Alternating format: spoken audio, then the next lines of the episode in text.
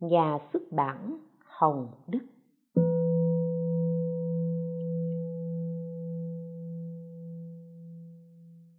Chương 8 nói về hành nghi của cá nhân.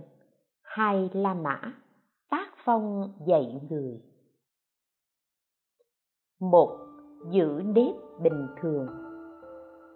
Pháp chẳng phát khởi riêng, đạo do người hoàn truyền bất kỳ pháp nào cũng không phải tự nhiên sinh khởi. Đạo giải thoát của phật pháp nằm nằm ở sự hoàng dương của con người.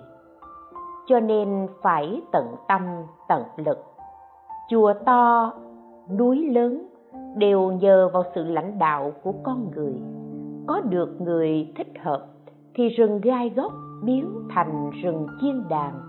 Chọn người không thích hợp thì hang pháp sư tử cũng biến thành ổ tà chồn khoan. Tăng quảng hạ, lời tựa cho vạn niên bạ của tam thánh đường. Người khác hoàng truyền pháp, phần lớn trọng khai ngộ. Những người hoàng pháp thời nay, đa phần khoe thượng căn lợi khí, lại còn đối xử với người khác bằng cung cách ấy, không chú trọng trì danh niệm phật, cầu vãng sanh và chỉ mong khai ngộ. Điều này phải do chính bản thân người tu hành tự lượng sức họ. Nếu họ có thể khai ngộ, hiểu rõ giáo lý, lại có thể đoạn sạch kiến hoặc tư hoặc, thì còn gì tốt bằng? Nếu không phải như thế lẽ đương nhiên nên y theo pháp tính nguyện niệm phật, cầu sanh tây phương.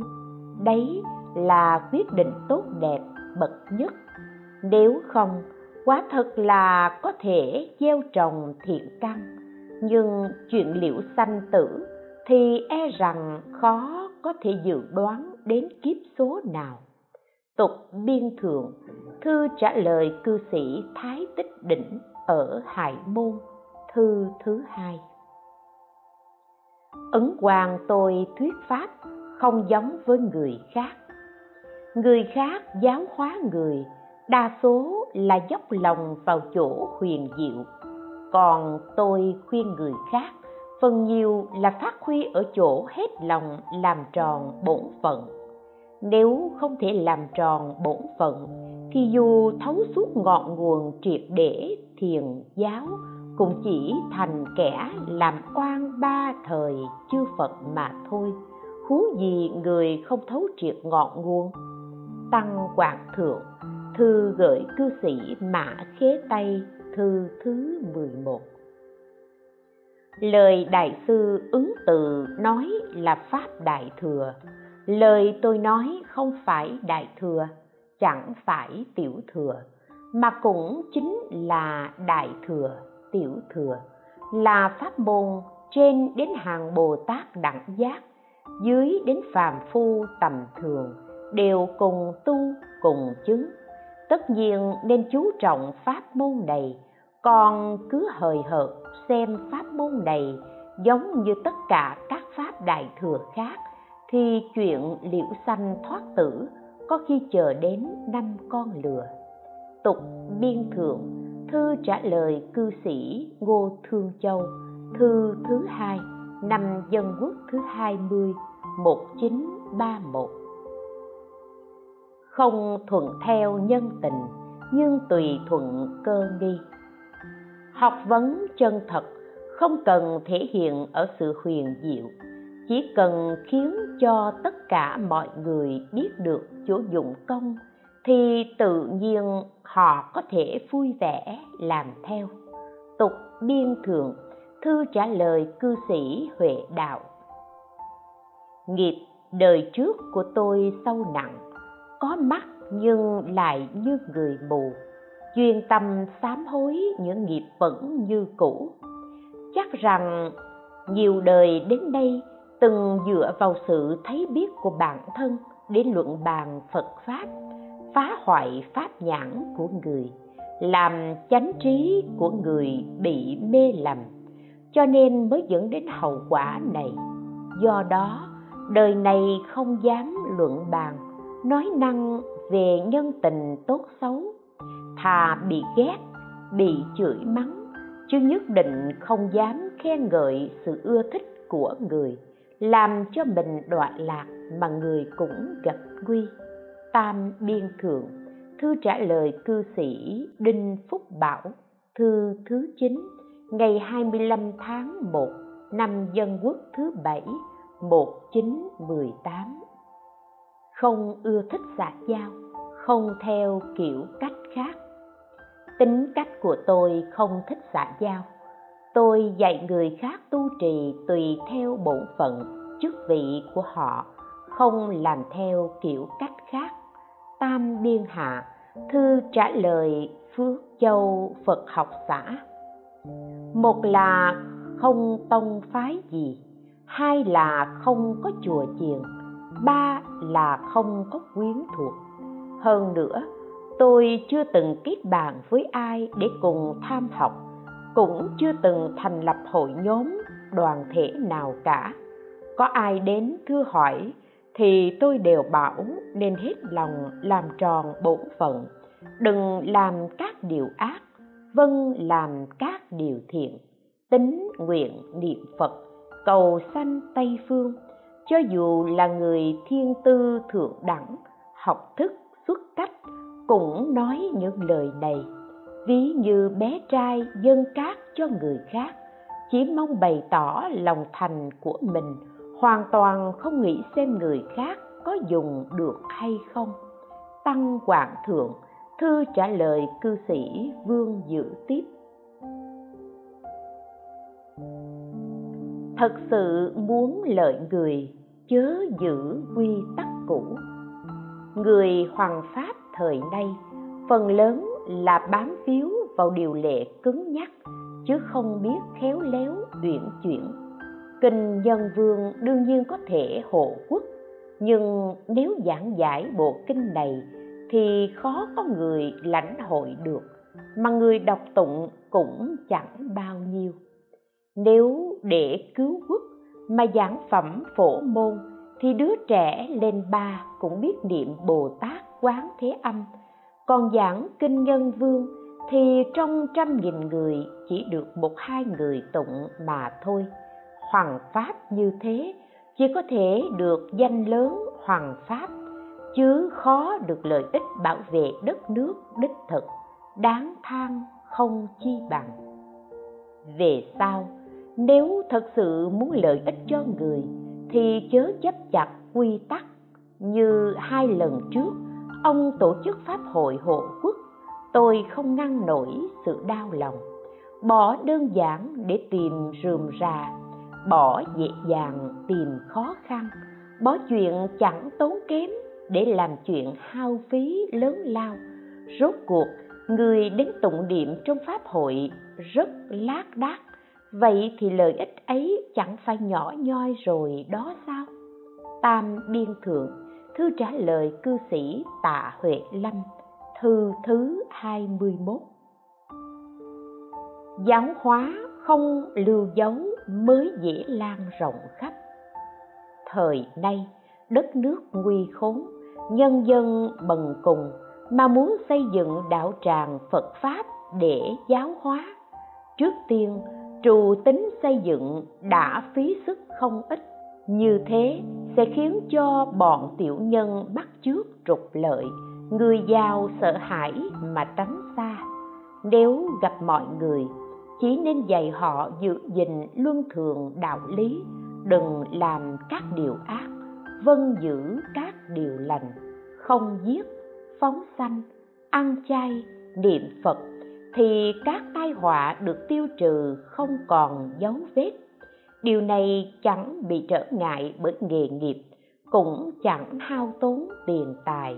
Như thế, có lẽ người ta sẽ dễ dàng tiếp nhận sự giáo hóa mà trách nhiệm mình cũng nhẹ, phật pháp cũng dễ lưu hành rộng khắp hơn. Ông phát nguyện lập trường học và liên xã nơi đất trống, tất nhiên là đỡ tốn công, nhưng vẫn là không bằng tùy địa phương, tùy duyên để tạo phương tiện cho dễ thực hiện.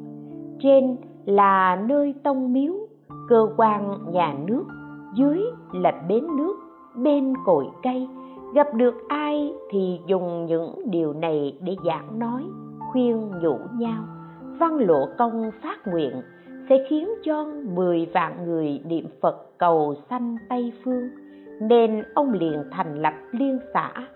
Tôi cho rằng, từ một người cho đến vô lượng người đều nên giúp cho họ niệm Phật vãng sanh Tây Phương, chứ lẽ nào chỉ giới hạn trong 10 vạn người thôi sao? Tam Biên Hạ, thư trả lời cư sĩ Đường Đại Viên, thư thứ nhất. Hiện nay, chiến tranh liên miên tai họa bủa khắp sao có thể dốc sức xây dựng đạo tràng được?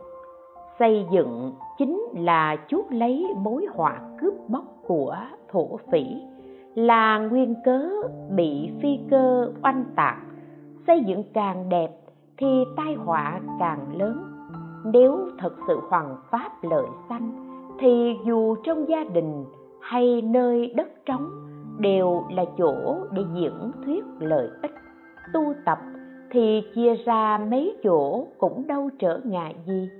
Vừa không tốn tiền, tốn sức mà cũng chẳng bỏ bê công việc. Cũng giống như đi ra chợ mua đồ đem về nhà dùng, mở mang một đạo tràng lớn thì phải đợi sau khi thế đạo hòa bình mới được.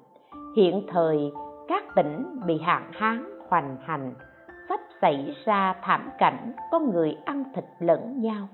Một khi trật tự xã hội đổ vỡ, thì sẽ dùng cách nào để ngăn chặn đây?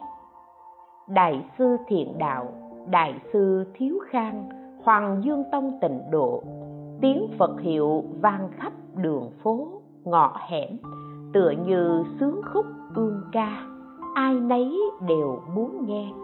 Như truyền thánh chỉ vua, mọi người đều vâng làm. Ai bảo rằng không có chùa chiền thì chẳng thể hoàng pháp.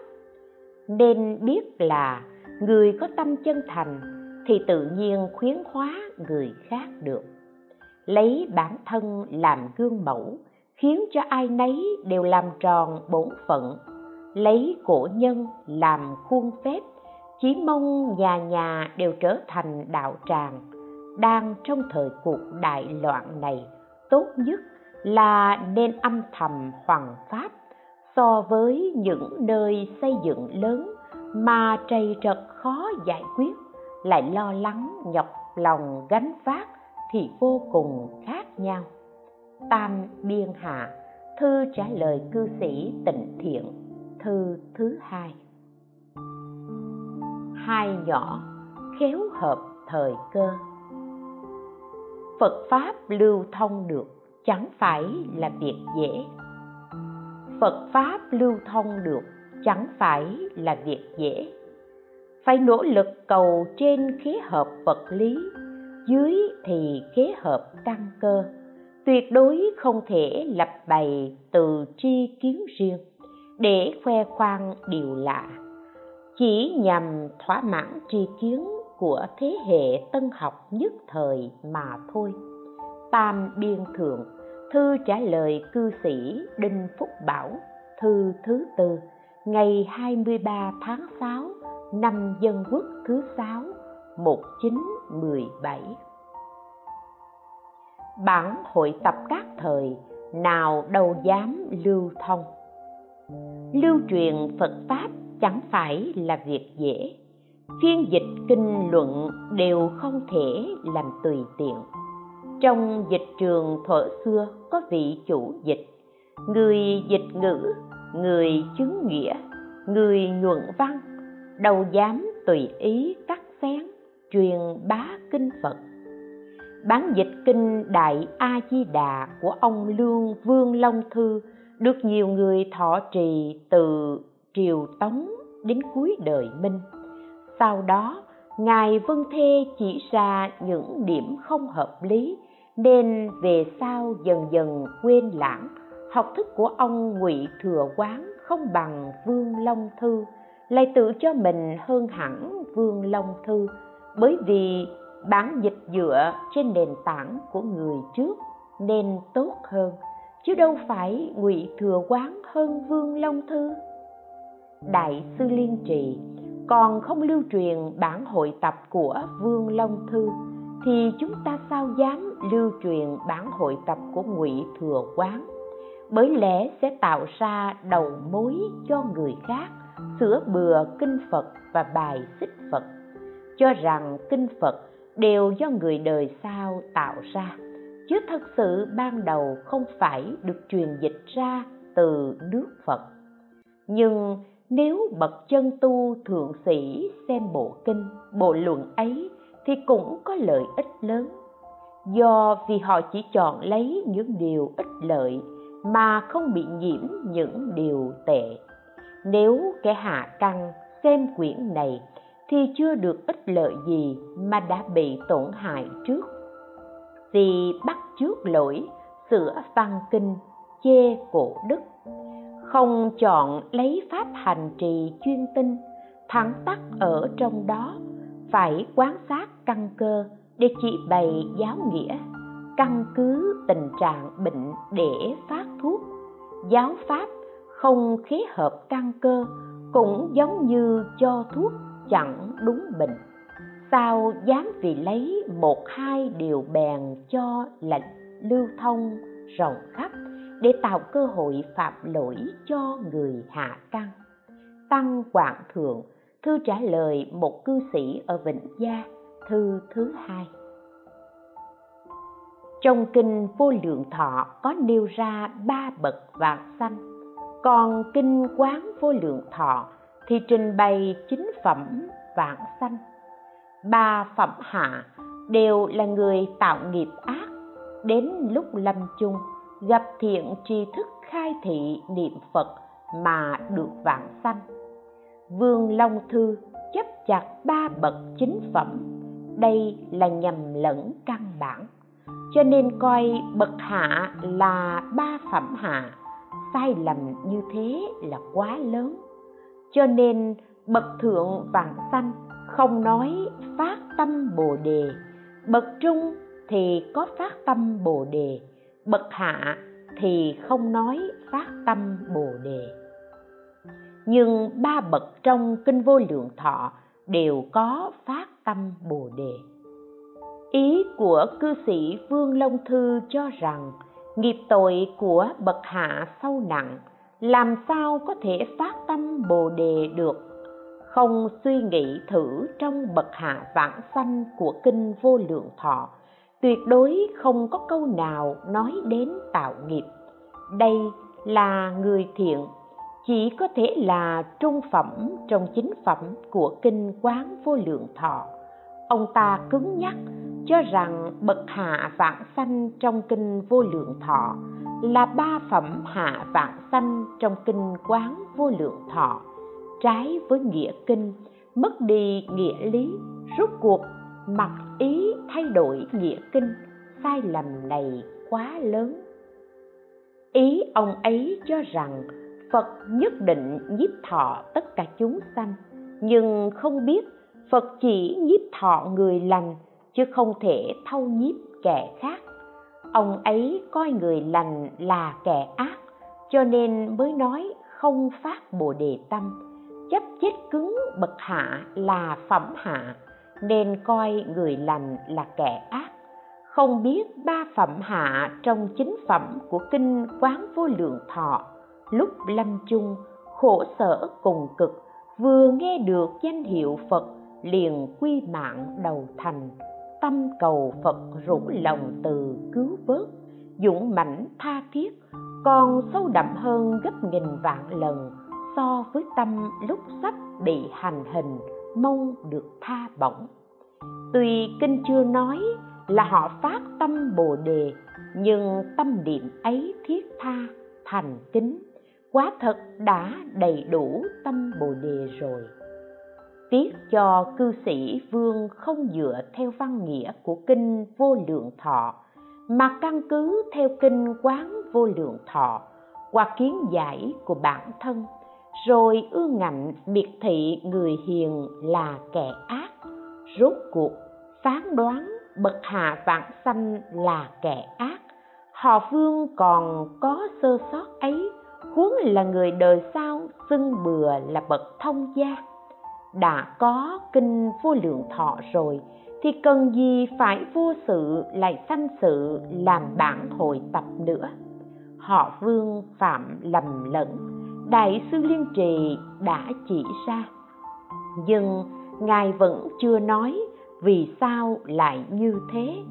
Này tôi nói rõ nguyên do, ấy là vì ông vương chấp chết cứng ba bậc là chính phẩm viết ra điều này. Một là để thấy hội tập là rất khó khăn. Hai là nhằm ngăn ngừa người đời sau làm càng, ngụy mặt thâm, cũng là bản hội tập, lại càng chẳng cần nói đến gan to, tâm thô, chẳng đáng để noi theo. Tam biên thượng, thư trả lời cư sĩ vương tử lập, thư thứ ba ngày 20 tháng 8 năm Dân Quốc thứ 29 1940 lời bàn Kinh Phật thuyết vô lượng thọ là kinh điển căn bản của tông tịnh độ.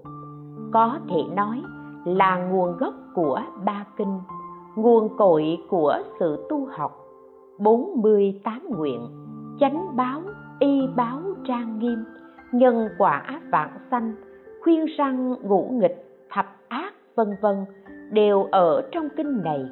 Bởi đây là bộ kinh có nhiều bản dịch nhất. Văn nghĩa bất đồng.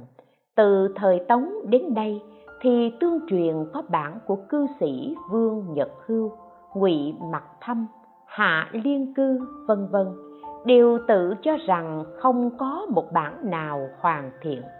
Cho nên mọi người tự làm bản hội tập.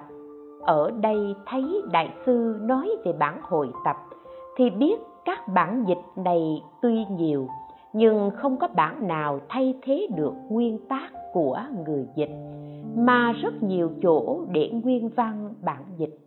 Bản dịch của ngài khương tăng khải là hay nhất, vì phần lớn người xưa đều y cứ vào đây để tu hành lời khuyên thâm thúy, dối giả làm thông gia, vô sự lại sanh sự, người hoàng pháp hãy thận trọng, suy ngẫm.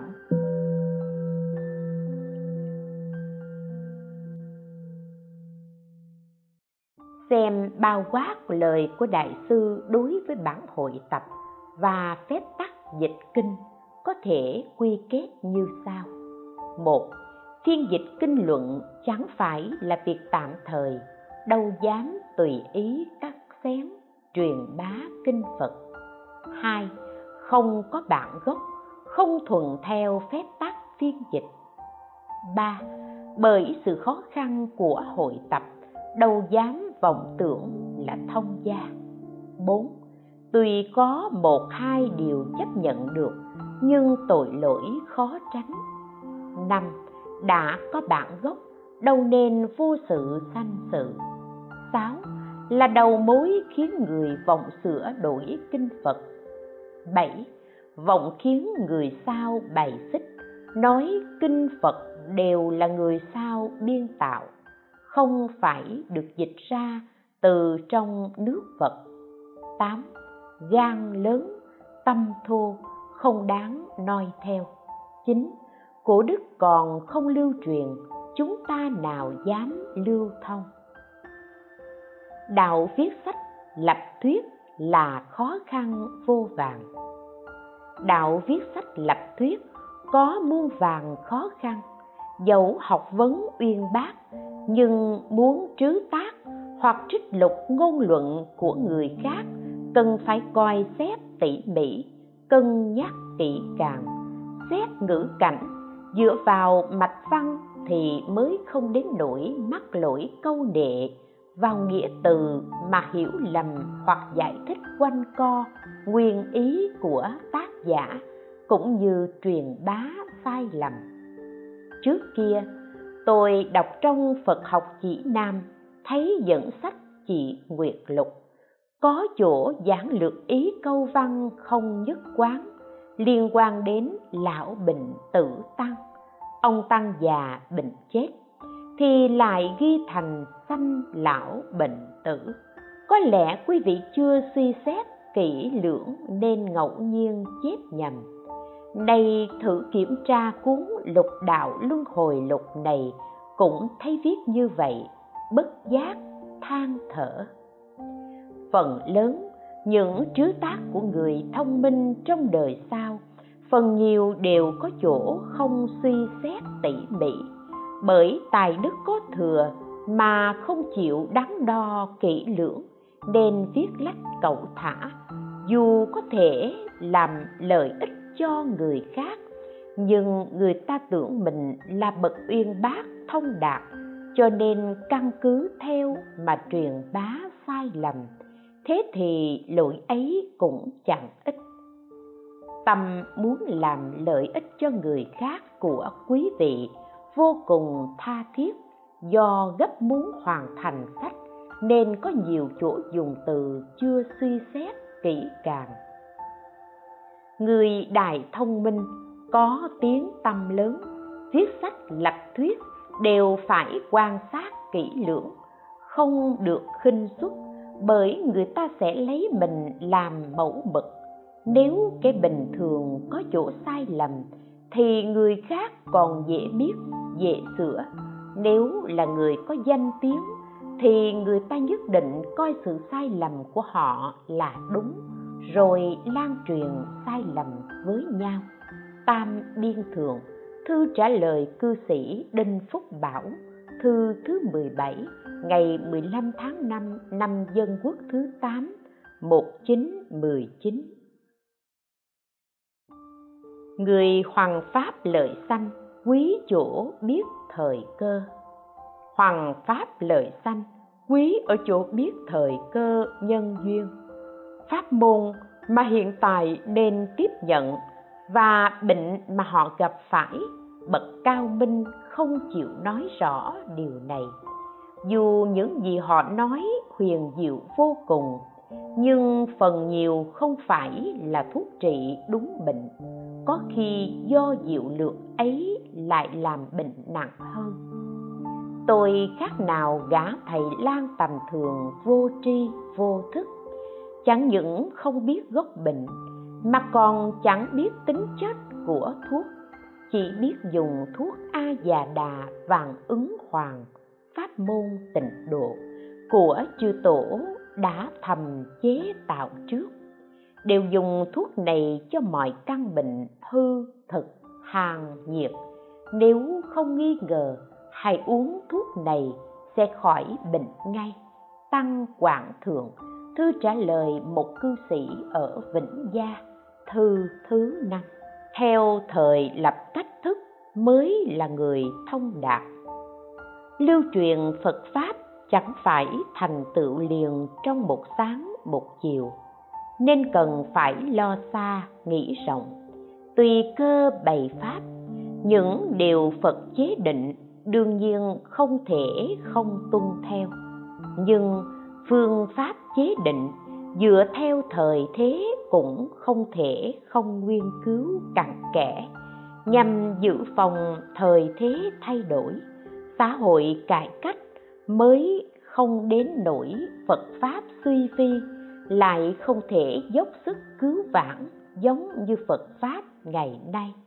Tăng hoàng thượng, thư gửi tòa soạn báo phật học. Sư phát tâm bồ đề, chuẩn bị đủ 18 món. Muốn thực hành hạnh đầu đà, quá thật là thực hành hạnh khó hành nhưng trong tâm tôi lại không nghĩ như vậy là đúng. Bởi lẽ, thời cuộc nguy hiểm, thiên tai hoành hành khắp nơi, mạo hiểm đến nơi hoạn nạn, kinh phạm võng không cho phép đâu. Do vậy, hãy nên tìm một nơi chân thật làm đạo, quyết tâm tu trì tịnh nghiệp, có ít hơn so với ngày ngày rong ruổi, bôn ba, phiêu bạc nhọc nhằn. Phong tục ở mỗi nơi, mỗi khác, không thể sánh với thời đức phật tại thế được. Bởi thế, căn cứ vào thời thế để lập cách thức thích hợp mới là người thông đạt. Tam biên thượng, thư trả lời đại sư ứng thoát, thư thứ hai. Không phải đại thông gia, không thể nói viên dung người thời nay không phải đại thông gia, thì nhất định không thể nói lời viên dung. Nói nghe thì hay, nhưng thật sự chẳng có lợi ích chân thật. Tục biên thượng thư trả lời ông lý thịnh thọ ở hải môn, thư thứ sáu, năm dân quốc thứ hai mươi 21 1932 nhân quả và tịnh độ là nền tảng thành phật. Thời mạt pháp học phật cần chú trọng vào biết nhân quả và tu tịnh độ.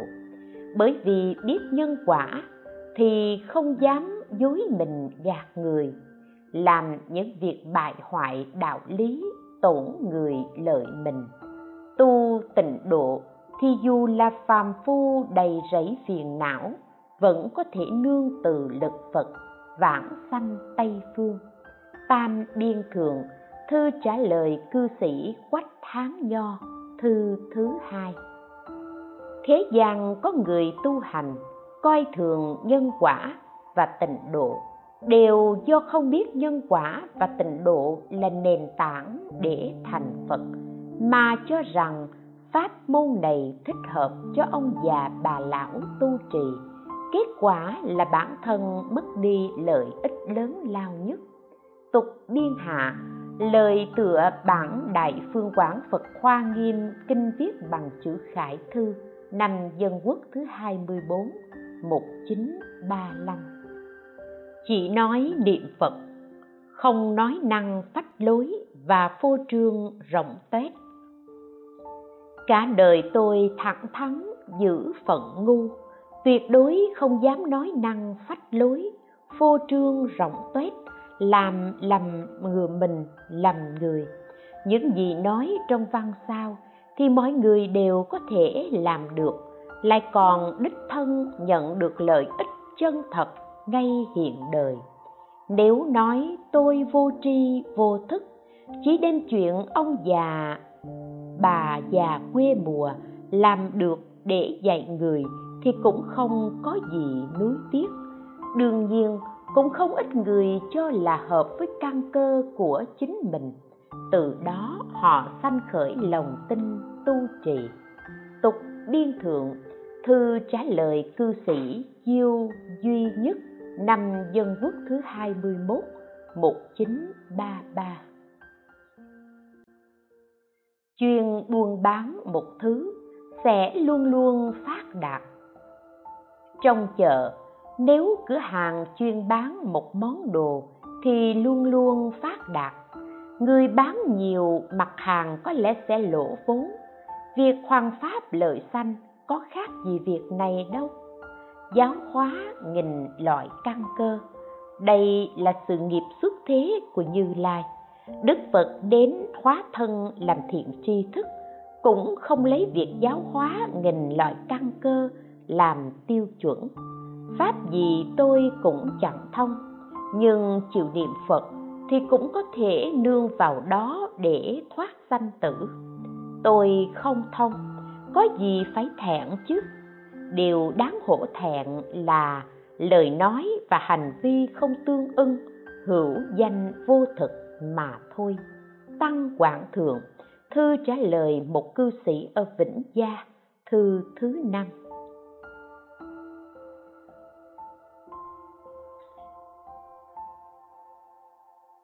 Đều khuyên bảo mọi người một pháp niệm phật thôi. Đối với hết thảy mọi người đều khuyên họ sanh khởi tính nguyện niệm phật, cầu sanh tây phương. Bất luận xuất gia hay tại gia, ai nấy đều phải chú trọng, làm tròn bổn phận của mình. Gặp cha nói từ, gặp con nói hiếu, anh nhường, em kính, chồng hòa vợ thuận chủ nhân từ tớ trung thành. Cho dù là người sang hay kẻ hèn, đều nói với họ như thế, khiến cho hết thảy mọi người, trước hết làm một người hiền, người thiện trong thế gian. Mong mỏi nương từ lực phật được siêu phàm nhập thánh, vãng sanh tây phương, hoàn toàn chẳng nói với người những điều lớn lao mà không làm nổi. Mặc cho người ta bảo mình là ông tăng cơm cháo, không làm được việc gì, đại khái là vậy. Tam biên thượng, đại sư từ thuật, mùa đông năm dân quốc thứ 28 1939 Chị nói với họ pháp môn tịnh độ, mặc cho mọi người bảo tôi vô tri, vô thức. Tam biên thượng thư trả lời cư sĩ hóa phạm. Đồng sanh lòng chánh tính, làm thỏa lòng tôi mong. Tôi nghiệp nặng phước mỏng, chướng sâu huệ cạn. Dù có tâm cứu nước cứu dân, tự lợi lợi tha, nhưng không có cách gì hoàn pháp cứu độ chúng sanh, thành tựu cho mình và người chỉ có thể dựa vào năng lực bản thân ấn hành, truyền bá chút ít những kinh sách, nói về nhân quả và tịnh độ, cần thiết, thích hợp với căn cơ. Mong rằng người thấy, người nghe cùng sanh chánh tính, cùng tu tịnh nghiệp, cùng giữ gìn luân thường đạo lý, hết lòng làm tròn bổn phận, tránh điều tà vậy giữ lòng chân thành, đừng làm các điều ác vân giữ các điều lành, làm thỏa lòng mong đợi của tôi rồi tam biên hạ lời nói đầu dành cho bạn báo cáo ghi chép thu nhập lần thứ sáu ở Hoàng Hóa xã tại Tô Châu, tháng 2 năm Bính Tý, nhằm năm Dân Quốc thứ 25 1936. Sử dụng tâm của tôi, phần nhiều người không biết. Phật Pháp rộng lớn, vô lượng, vô biên.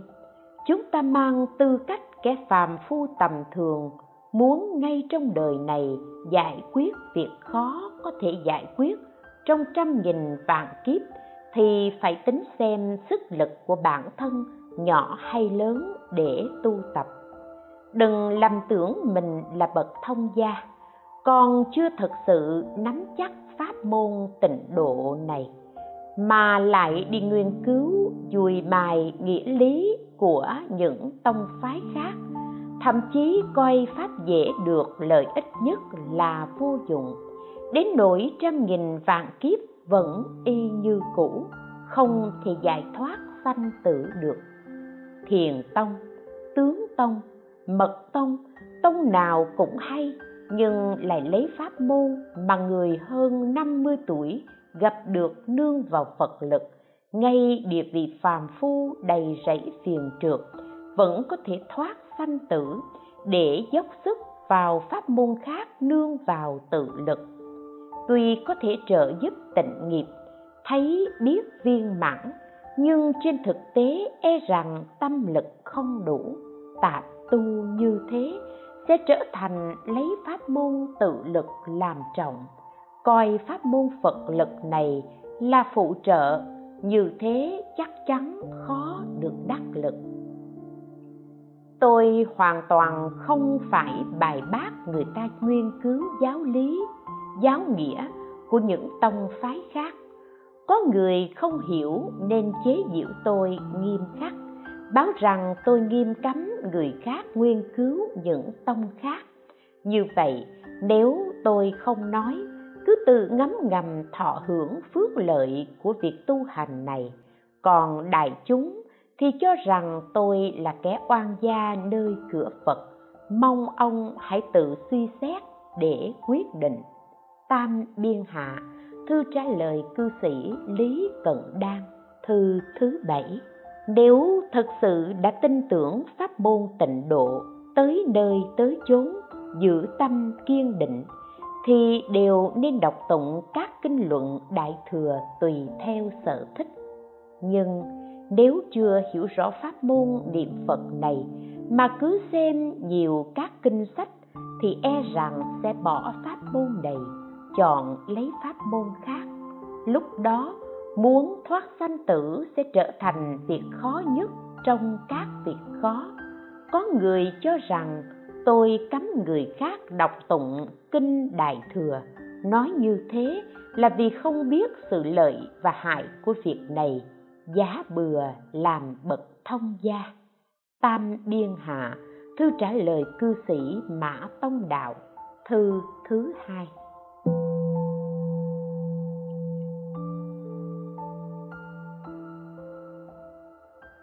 Ba la mã, bàn về hộ pháp. Bỏ cũ lập ra mới, quá thật nhờ người làm. Cảnh giới chân như vô tướng, trải qua trần kiếp cũng không thay đổi. Nhưng trên phương diện làm phật sự thì tùy theo nhân duyên mà có hưng thịnh hay suy tàn. Dù là khổ tận cam lai, vốn thuộc mệnh trời nhưng bỏ cũ lập mới quả thật phải nhờ vào con người thực hiện. Thuở xưa, khi đức thế tôn sắp nhập niết bàn, ngài đã phó chúc đạo pháp cho quốc vương đại thần bảo họ hộ trì lưu thông. Bởi vì phật đã thấy trước đời sau pháp yếu ma mạnh, nếu không nương vào những vĩ nhân có quyền lực bảo vệ an toàn không để bị tranh đoạt, thì trong mắt của trời người huệ mạng của như lai có khi cơ hồ bị đứt mất. Tục biên hạ sớ duyên khởi trùng tu chùa thọ lượng ở cán châu, năm dân quốc thứ 22 1933 nội ngoại cùng hộ trì phối hợp cùng thực hành. Tâm pháp này tuy người người sẵn có, nhưng nếu không nghe phật nói thì vẫn là bảo châu trong vạt áo. Tự mình không thể biết được. Do đó, tất cả chư phật đều dặn dò lưu thông pháp đạo. Cách lưu thông trước hết nhất là cần phải bắt đầu xây dựng chùa tháp, in kinh tạo tượng.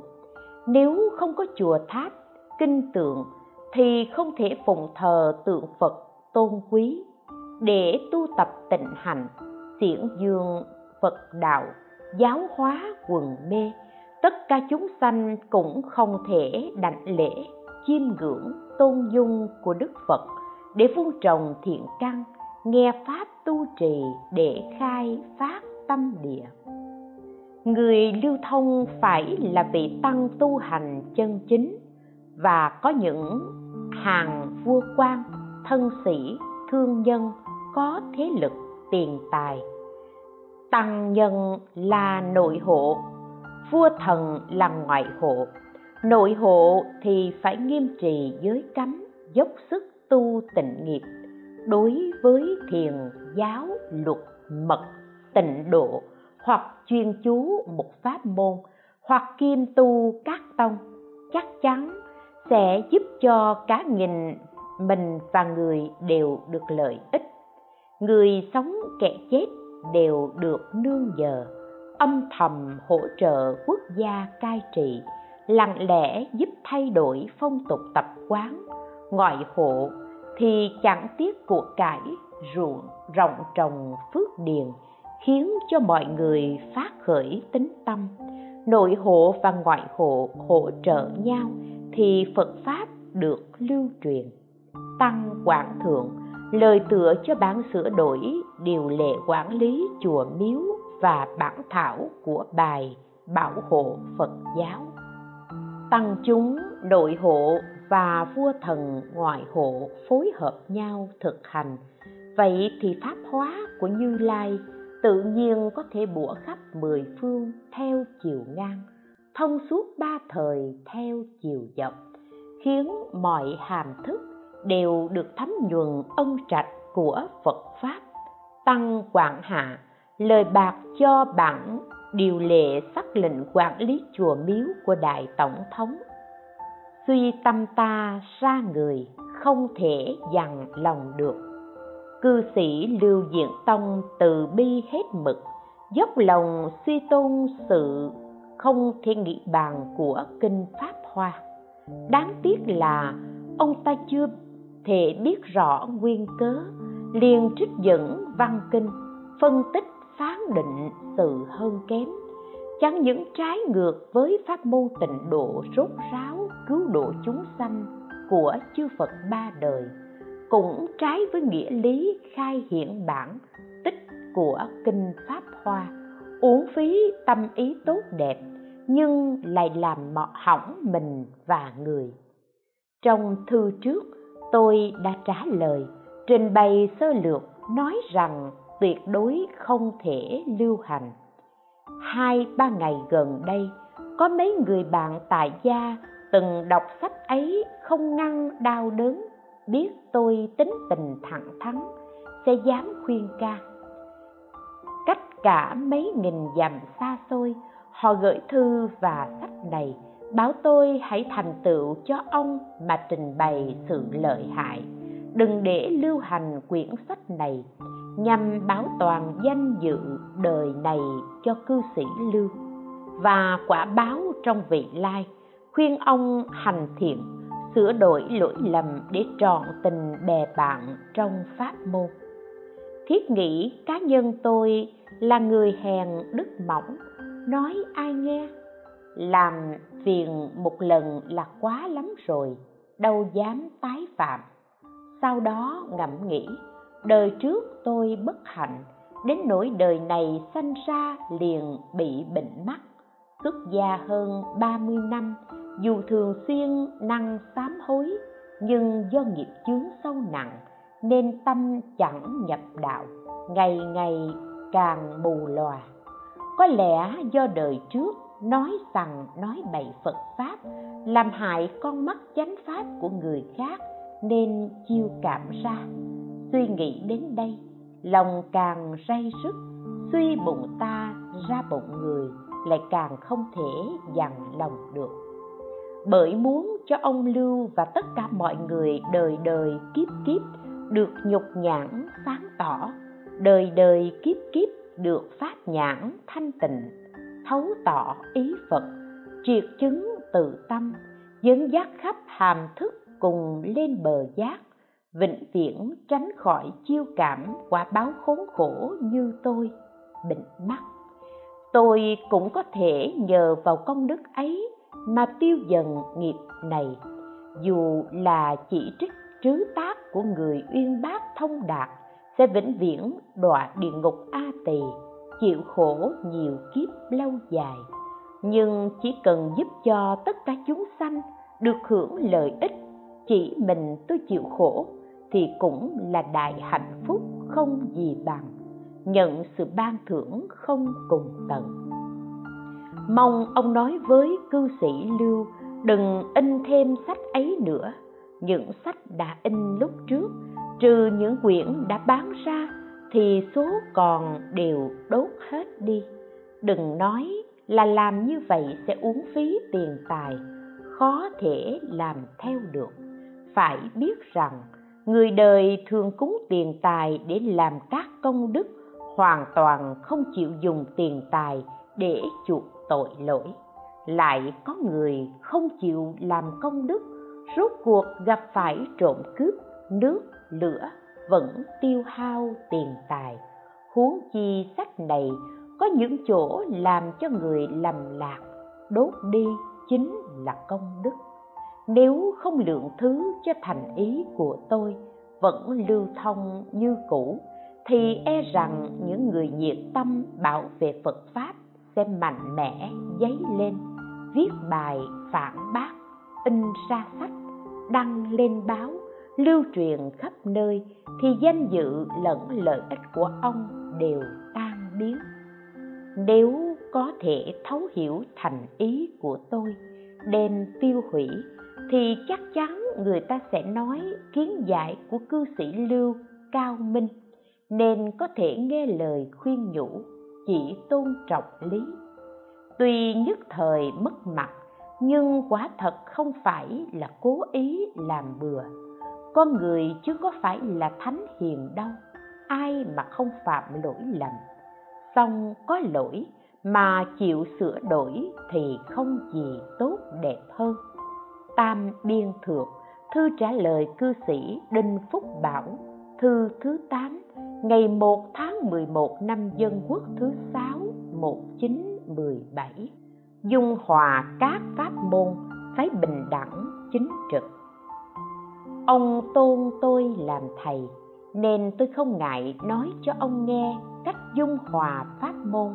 Cần phải dùng tâm bình đẳng, tâm chính, dùng lời nói công bằng, chính trực để khuyên bảo, thì đó là phước của pháp môn. Nếu cho rằng người được mình thương kính thì hoàn toàn không có gì để phê bình và cho rằng người bất mãn với ta là hoàn toàn phỉ bán thiện tri thức, tạo nghiệp địa ngục. Vốn dĩ muốn khiến đôi bên hòa hợp, mà trái lại trở thành kết bè, kết phái, công kích nhau, thì hộ pháp ngược lại thành phá hoại pháp. Tâm tốt không được quả báo lành như thế thì ông cho rằng người ta đáng thương, còn người ta cũng lại cho rằng ông đáng thương. Ngay cả bậc cao tăng, chí cao, vô thượng được ông tôn kính tuyệt đối, không có gì để phê bình cũng là đáng thương. Tục biên thượng, thư trả lời cư sĩ tịnh chi năm dân quốc thứ 25 1936 nếu sức mình không đủ, thì đừng tùy tiện làm. Ngày nay, phật pháp suy tàn ma quỷ mạnh mẽ. Những việc thương tâm như thế xảy ra khắp mọi nơi. Nếu nơi nào có vị quan tốt, thân sĩ tốt, thì mới có thể chỉnh đốn, quản lý. Nếu không, thì không thể làm được những việc này chỉ có thể thông qua những việc này mà nhắc nhở cầu vạn sanh tịnh độ để dốc sức tu tịnh nghiệp, tùy sức khuyên bảo mà thôi. Sức mình không thể làm nổi, thì sao có thể tùy tiện làm? Đến nỗi việc chính của mình cũng bỏ dở, và những việc hộ pháp này cũng không thể thành tựu. Nếu người có thế lực lớn tài lực nhiều thì có thể khuyên nói chẳng ngại dốc hết lòng mình. Bằng không thì đành mặc tình thôi. Lời người xưa nói, suy nghĩ của người quân tử không vượt quá phạm vi chức vị của mình. Không có tài lực và thế lực mà gắn làm thì có khi xảy ra các chướng ngại. Việc gì cũng đều phải thận trọng suy xét tình thế là có nên làm hay không? Tam biên thượng, thư trả lời cư sĩ chu trí mậu, thư thứ tư. Nên quan sát tình hình, làm được thì mới làm. Hiện nay vận nguy của phật giáo đã tới. Quá thật không còn cách nào cứu vãn được. Hầu hết những vị đại hòa thượng mơ màng chỉ biết tham danh lợi, trích thích quyến thuộc, không nói đến chân tu thực tiễn, chỉ quan tâm thu nhận đệ tử, truyền giới tràn lan, làm dụng quải đơn, mượn dây để phô trương thanh thế, công phu tu hành của mình. Dẫn đến xảy ra hiện tượng như ngày hôm nay em trai ông có gửi thư đến kể về thực trạng của giới phật giáo ở nhạc thanh. Quê hương của ông cũng gặp nguy khốn. Nếu không xử lý thì dường như trách nhiệm hộ pháp có thiếu sót. Mà nếu xử lý thì quá thật không có cách nào. Vì thế, nên xem xét tình hình cụ thể, làm được thì làm.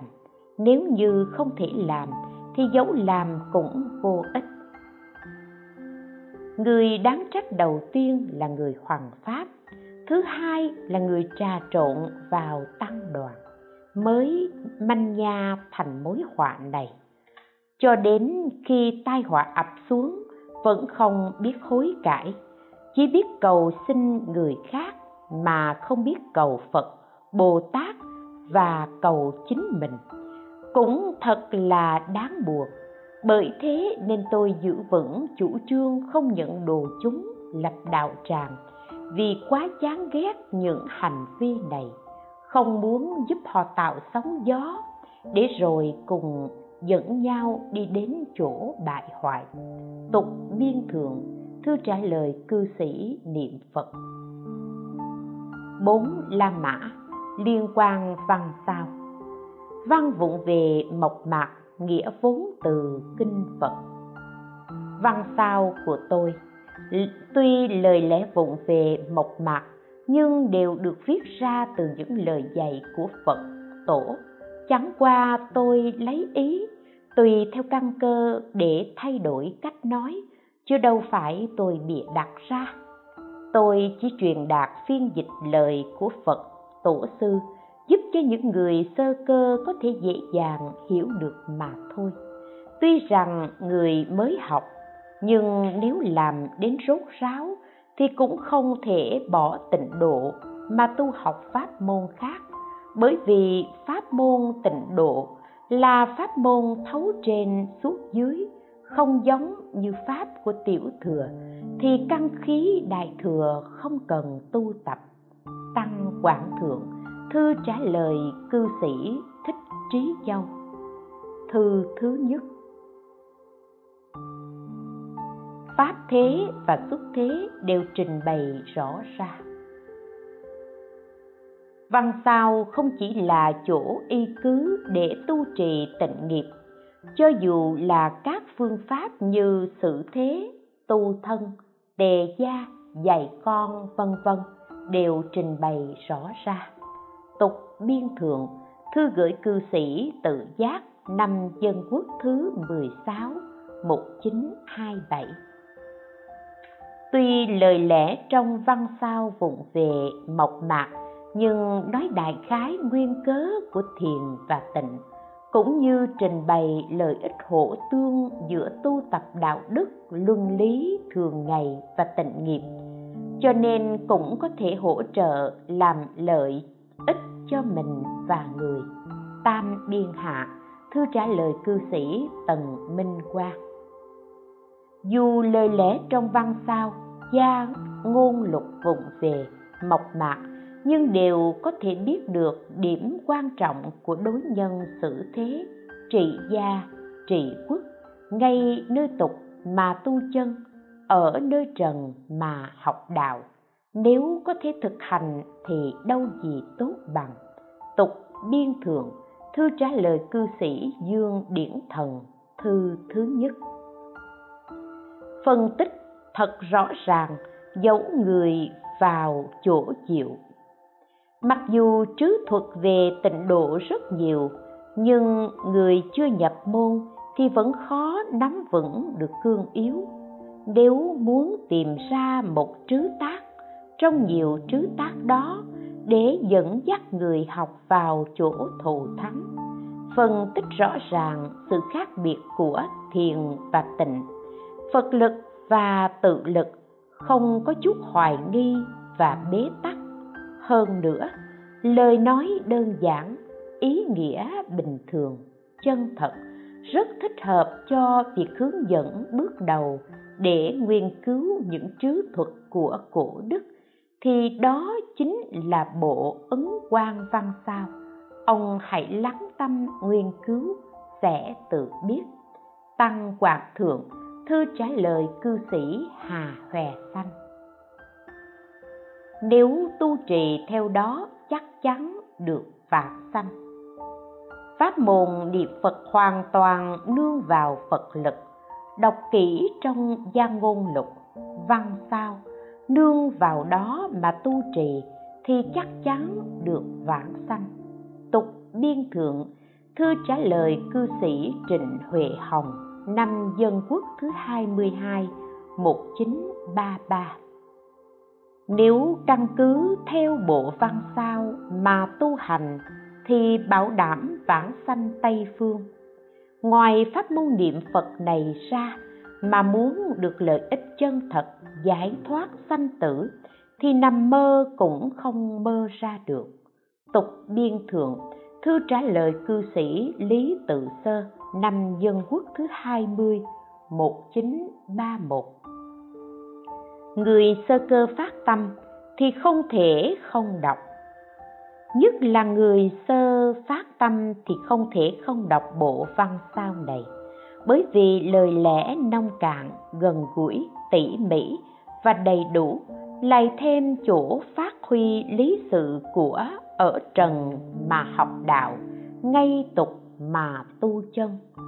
Dù học phật nhưng đều có thể nắm vững được nền tảng của sự chí thành, chánh tâm, thành ý, tu thân, tề gia, trị quốc, bình thiên hạ, tục biên thượng thư trả lời cư sĩ Trần Nhật Hiên, năm Dân Quốc thứ 20 1931 Chí thành đọc văn sao tự nhiên được lợi ích. Này gửi ông một quyển gia ngôn lục, Hãy lắng tâm đọc kỹ, Thì sự thù thắng vi diệu của Tây Phương, Phép tắc tu trì, trợ niệm lúc lâm chung giáo dục gia đình, ông đều sẽ biết được phương hướng. Tam biên thượng, thư trả lời cư sĩ cung tông nguyên, thư thứ ba. Phật pháp uyên thâm, người đại thông minh đều dốc hết sức bình sanh nghiên cứu cả đời, còn chẳng biết tường tận được. Nhưng phật pháp tùy vào căn cơ mà lập bày giáo lý nếu muốn được lợi ích thật sự, thì hãy nghiên cứu tu trì pháp môn tịnh độ. Đặc biệt thù thắng và dễ dàng này thì đỡ hao tâm lực.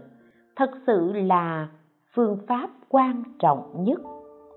Ông là người ở trong mạng lưới thế gian, lại thêm khổ nổi không có thiện tri thức để thỉnh giáo nếu không cho là văn tự của tôi vụng về, mộc mạc, đáng vứt bỏ thì xin đọc kỹ văn sao. Nương vào đó mà tu trì thì được lợi ích không thể nghĩ bàn. Tuy văn chương của tôi hơi chướng mắt, nhưng phần nhiều là trích dẫn trong kinh luận, hoặc nêu ra ý nghĩa kinh luận. Thế nên cũng cần phải khởi tâm chí thành cung kính để đọc mới có được lợi ích. Ngạn ngữ nói, nếu khiêm nhường, cung kính người khác không đủ sâu sắc, thì không thể nhận được sự lợi ích chân thật từ họ. Dù là tượng phật bằng đất, đá, gỗ, nhưng phải coi là phật thật rồi khởi tâm cung kính. Nhỏ thì tiêu tai tăng phước, lớn thì siêu phàm nhập thánh. Lợi ích đạt được nhiều hay ít là do mình có thành kính hay không, chứ không phải ở tượng phật là thật hay giả. Nếu ông có thể chuyên tâm đọc rồi nỗ lực tu trì, thì sẽ trở thành thân hữu tốt lành của pháp môn thế giới tây phương cực lạc. Tăng quảng thượng, thư trả lời cư sĩ mã thuấn khanh giúp thuận lợi giáo hóa thế mạnh như vũ bảo. Xem qua văn sao rồi, lại đọc thêm kinh luận tịnh độ, đều giúp việc giáo hóa được thuận lợi, mạnh như vũ bảo. Tuyệt đối không nên xen tạp ý kiến của nhà thiền. Một khi xen tạp, thì thiền cũng không phải thiền, mà tịnh cũng không phải tịnh. Hai pháp môn đều dở dang đôi bên đều không có lợi ích gì cả. Tam Biên Thượng, thư trả lời cư sĩ Ngô Quế Thu ngày 24 tháng 7 năm Dân Quốc thứ 26 1937.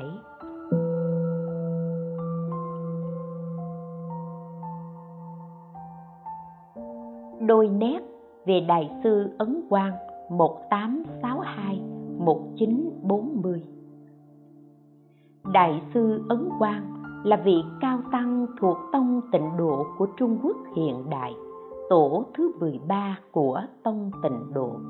Người huyện Cáp Dương tỉnh Thiểm Tây, họ Triệu, tên là Thánh Lượng, tự Ấn Quang, biệt hiệu thường tàm quý tăng lúc nhỏ đại sư học nho thích đọc sách trình chu từng bài bán sau mắt bị mờ, liền sực tỉnh, trở lại học tập nguyên cứu kinh phật. Lòng chí thành được cảm thông, mắt dần dần sáng và cuối cùng khỏi hẳn.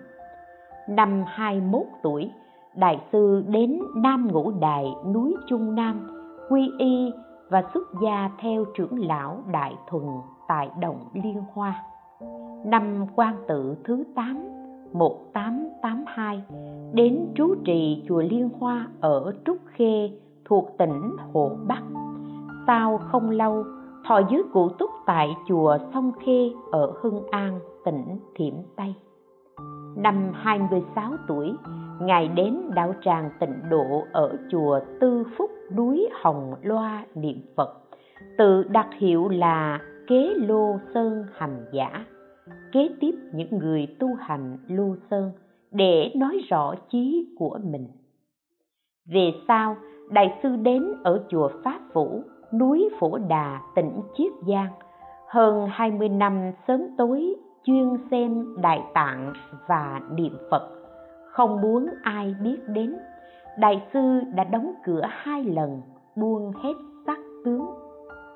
Dân quốc năm thứ nhất 1912 ngài gửi bài in trên phật học tùng báo, ký tên là thường tàm quý tăng vị tăng thường hộ thẹn, tiếng đồn khắp nơi. Năm dân quốc thứ bảy 1918 việc, vì việc khuyến hóa để in sách an sĩ toàn thư, nên đại sư thường đến thượng hải và trú tại chùa thái bình, các nơi đến cúng dường và hỏi đạo rất đông, ngài đều hoan hỷ nhiếp thọ. Suốt đời hoàng dương tịnh độ, đại sư ấn quang thực hành ba nguyên tắc lớn một cách rất kiên trì, đó là, một, không đảm trách việc trụ trì, hai, không thu nhận đệ tử, ba, không lên tòa giảng lớn. Đại sư rất lạc lẽo với danh lợi, khắc khổ kiệm phước luôn chỉ bày con đường tu trì chính thực. Năm 70 tuổi, Ngài đóng cửa nhập thất ở chùa Báo Ân ở Ngô huyện. Lúc đầu không tiếp ai, sau mới khai thị đại chúng, đã từng thu góp và sửa chữa các sách chí thư về bốn ngọn núi lừng danh, Phổ Đà, Thanh Lương, Nga Mi và Cửu Hoa lại xây dựng chùa Linh Nham Sơn tại Ngô huyện do Hòa Thượng Chân Đạt chủ sự là đạo tràng tịnh độ bậc nhất tại Trung Quốc. Năm Dân Quốc 29, 1940, Đại sư thị tịch ở chùa Linh Nham Sơn thọ 79 tuổi. Sau khi trà tỳ, thu được hoa xá lợi năm sắc và nhiều xá lợi ngọc trọn đời đại sư giữ gìn tiết tháo trong sạch, quả quyết, học và hành đều đủ, sức cảm hóa rất rộng, được coi là bậc tôn túc, tịnh độ, bậc nhất từ năm dân quốc đến nay. Các sách in của ngài có ấn quan đại sư văn sao và ấn quan đại sư toàn tập lưu hành ở đời.